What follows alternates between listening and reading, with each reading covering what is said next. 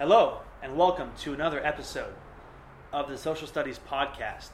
Today, our guest is Jessica Shim, Digital Audience Engagement Lead at Women 2.0. Jessica, welcome.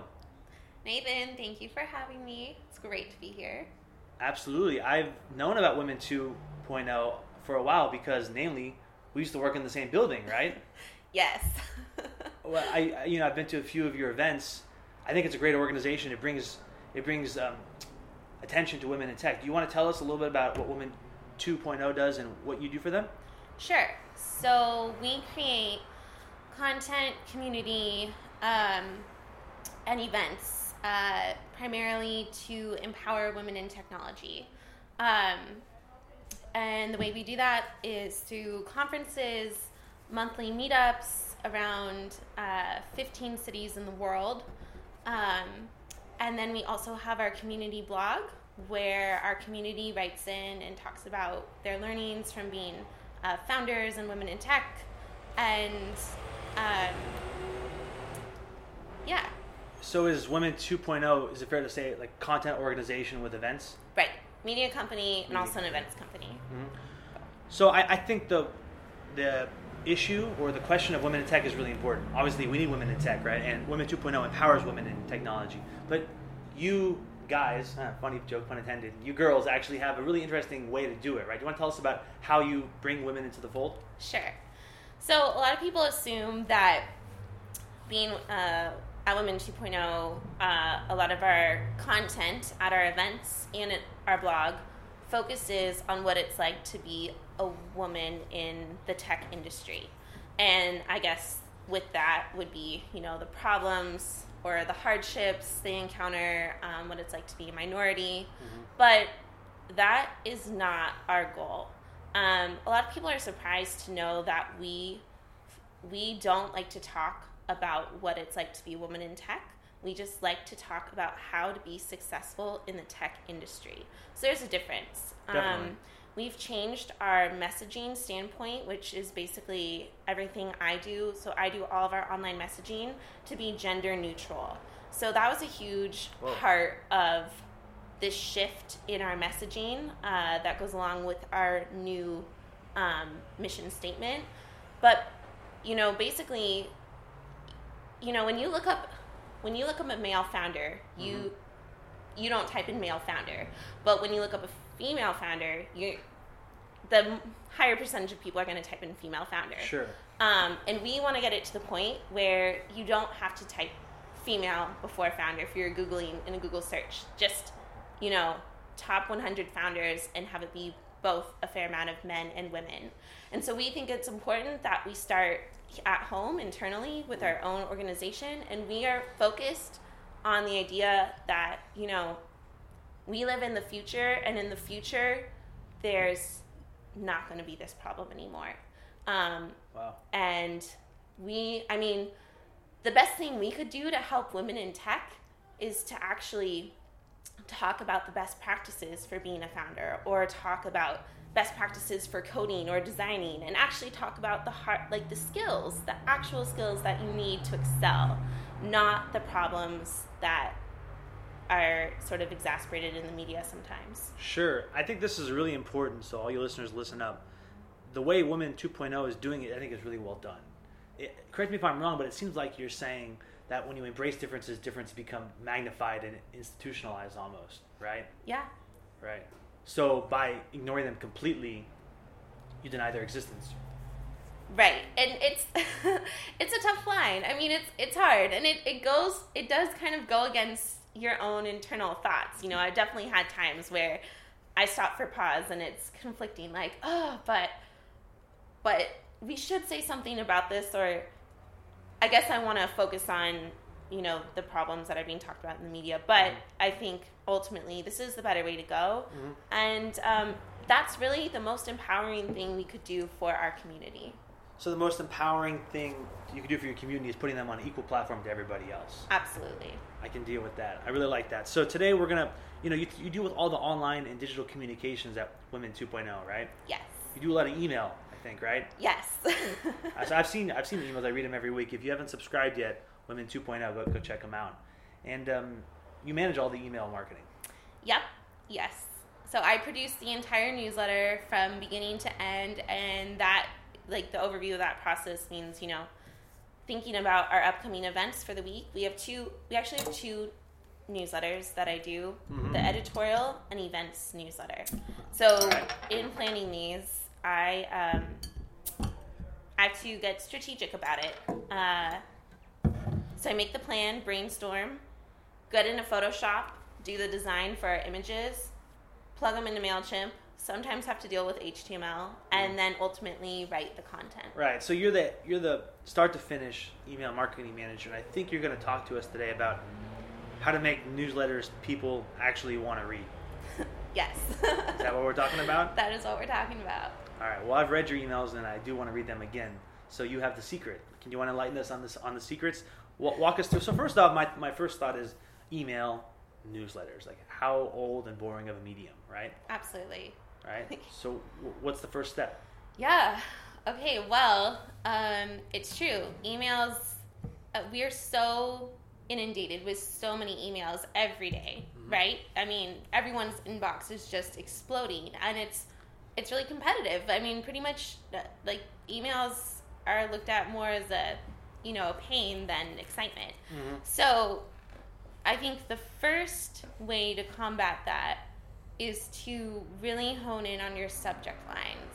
Um, ironically, subject lines are the last thing I do in my entire newsletter producing process. You know, before we jump into that, can you give uh, our listeners a general overview as to what the content of your email newsletters typically is? Sure. So Tuesday newsletters are editorial, and that means that I go through our blog and choose the top four articles that are the most important to our readers, or that I'm going to project that they're going to be the most important to our readers. Um, in our events newsletter is basically an announcement of all of our upcoming events, and that goes out every Thursday. Okay, I see. And what was the history of email newsletters and email marketing like at Women 2.0 before you came in, and what's it like now, and what got you to where you are? Okay, well, when I first came, the newsletter looked a lot different than it does today. Um, it there wasn't there wasn't a great process. The process for editing was clunky. Um, you know, my own copy was very clunky. Actually, uh, I didn't quite know what I was doing. It was just a very like throw you in there. All right, like we need someone to do this. You have journalism background, so it's good experience. Go ahead. So, you know, some of the things that I've changed since being there mm-hmm. is, for example, lessening the copy. So, really cutting it down, trimming Okay. the fat, basically almost all of it. Now we really rely on teasers, for example, in our editorial newsletter. One sentence teasers. So, okay, hold on a second. yeah. I think I know what you're talking about here. So you're saying in, in the actual email newsletter itself, you're representing a sentence or two from the full blog post only. Absolutely. Read more, click here, kind of thing. Yes. I see. Okay, continue, Got it. please. Um, and so that was one thing we really changed up. The second thing was really um, was talking to our audience as what they aspire to be rather than what they are right now.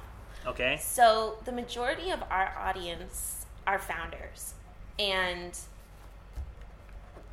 we're making the assumption that they are destined to be hugely successful CEOs running big companies um, or getting acquired. Uh, so we talk to them like they are already there, not as if they're just starting out and need support and encouragement. Okay. We are talking to them at a different level. So the messaging started to change where I guess it it got more direct. Um, I, it got a little bit less, oh, you can do it, supportive, and more like, okay, you're doing it, and Yeah. these are the tools you need to know to do it. I don't want to lessen the impact of this, but is this like the fake it till you make it kind of thing? Yeah, I mean, yeah, you could sum it up that way. It's acting as if you've already achieved the thing that you want to achieve. Abs- yes, right? yeah. So you're talking to someone on a level that they, that they should be talked to as equals and successful people. Period. Right. Not as amateurs starting out. Right? Right. I see. So you're really starting with the aspirational and going from there. yes, I see. And that, and that and that's reflected throughout the whole the whole newsletter, right? yeah. I see. Interesting. So, in making a newsletter, people want to read. You, you, are you pitching it like an inspirational newsletter? Well, Aspiration and inspiration are different things. that's very true. all right. Um, I do include a dose of inspiration in our newsletter now, but that's not how I would pitch it. Is that every newsletter, I want our audience to feel as if we're helping them with the hardest struggles they are facing right now, Okay. and that's where addressing their pain points in the subject line comes into play. I see. So okay, so, sounds like you got a couple tips so far for us. You have at, make aspirational content, short teasers in the body, but subject line. That's always obviously very important. That's the Yeah. number one indicator of anyone opening any newsletter. So walk us into Je- Jessica Shim's subject line writing class 101. what you got? Okay, so in my experience, to make a good subject line, um, you need to really know your audience. Mm-hmm. So after you determine who your audience is, you need to take a look at their pain points. Um, the majority, I've said this before, I'll say it again, the majority of our audience is founders. Okay. The next second majority to founders would be um, women in technical roles. So Okay. we kind of bounce back and forth between the two um, audiences. And then with uh, okay, so some example pain points with those audiences Yeah, right. would be Actually, I want to stop you real quick. Yeah. I think marketing, the first rule of marketing, and probably the biggest rule of marketing, is to know your audience 100%. Right? Absolutely. Create content, do everything in marketing according to the person you are marketing to. And it should be a specific and discrete set of people. So just just the listeners hearing hearing me, we have a very specific set of people, which are our founders and women in technical roles. Yes. Right? Loving that. Please continue, Jessica. okay. Yeah. So, um, you know, we did. I did some thinking and brainstorming, and a lot of on-the-field research. So, at our events, I would talk to all of our attend. I mean, try to talk to all of our attendees and ask them, what is the hardest part of your job right now? What is the hardest part of what you're going through right now? How? What would you? What would make your life easier? A lot of them. Number one thing they said was funding. Okay. Okay. Um, funding and yeah, well, we can just leave it there. Funding, so, yeah. That's a big enough subject to be covered on a separate podcast, right? Yeah, right. So, um, you know, I take I took that and ran with it, and I went back to our content team actually and told them, you know, we need to boost our content around funding because Okay. that is what our audience is struggling with right now. Mhm. once we got more content on funding, I was able to reframe this um, the newsletters to basically circle around that, and as a result, direct all of our subject lines to addressing the lack of funding for our founders, and not addressing the lack of it, providing the option that there's more of it and where there's more funding. Okay. Interesting. And by the way, I didn't mention this earlier. Can you give us a hint as to how big this mail list of yours is? Sure. Um, we are about 30,000 plus. Super legit.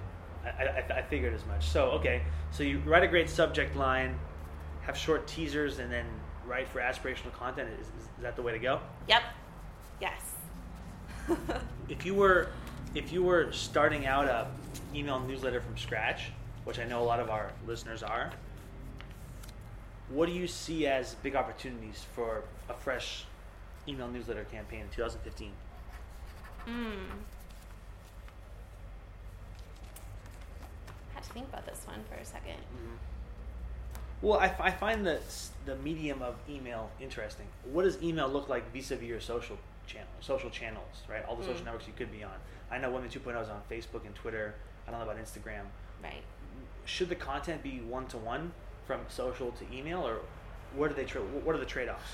Well, I think that email is very personal. Um, I do think that an email for for us always ensures for at least five minutes our audience we have our audience's attention. Once they open that email, Mhm. they are only looking at everything that applies to Women 2.0. Whereas I guess like Twitter or Facebook, they might see a tweet, a fleeting tweet. There's more distractions. Right. Um, so if you can hook them in by the subject line and they are all of a sudden just looking at all of your content, it's a pretty strong pull. I mean, that's a good five five minutes, which is hard to get, you know, in Mhm. today's uh, crazy media um, Environment. influx. There we go, environment. Environment. So so email is if you can get their attention, potentially the most focused marketing channel that exists right now. I I think so. I mean, right now, yes. And I also think um, something new to look out for email marketing is interactive emails. So emails with Mm. GIFs, emails that have um, animation in them. You know, I recently opened an Uber email the other day, and there were it was a map of the world with sparkling blue lights, and Okay. like, wow, that's that's delightful to look. That's cool. That's different. And so those are some things that I'm looking to implement into our email strategy very soon. Jessica Shim and making delightful emails. Thank you so much for enlightening us today. You're welcome. Thank you for having me.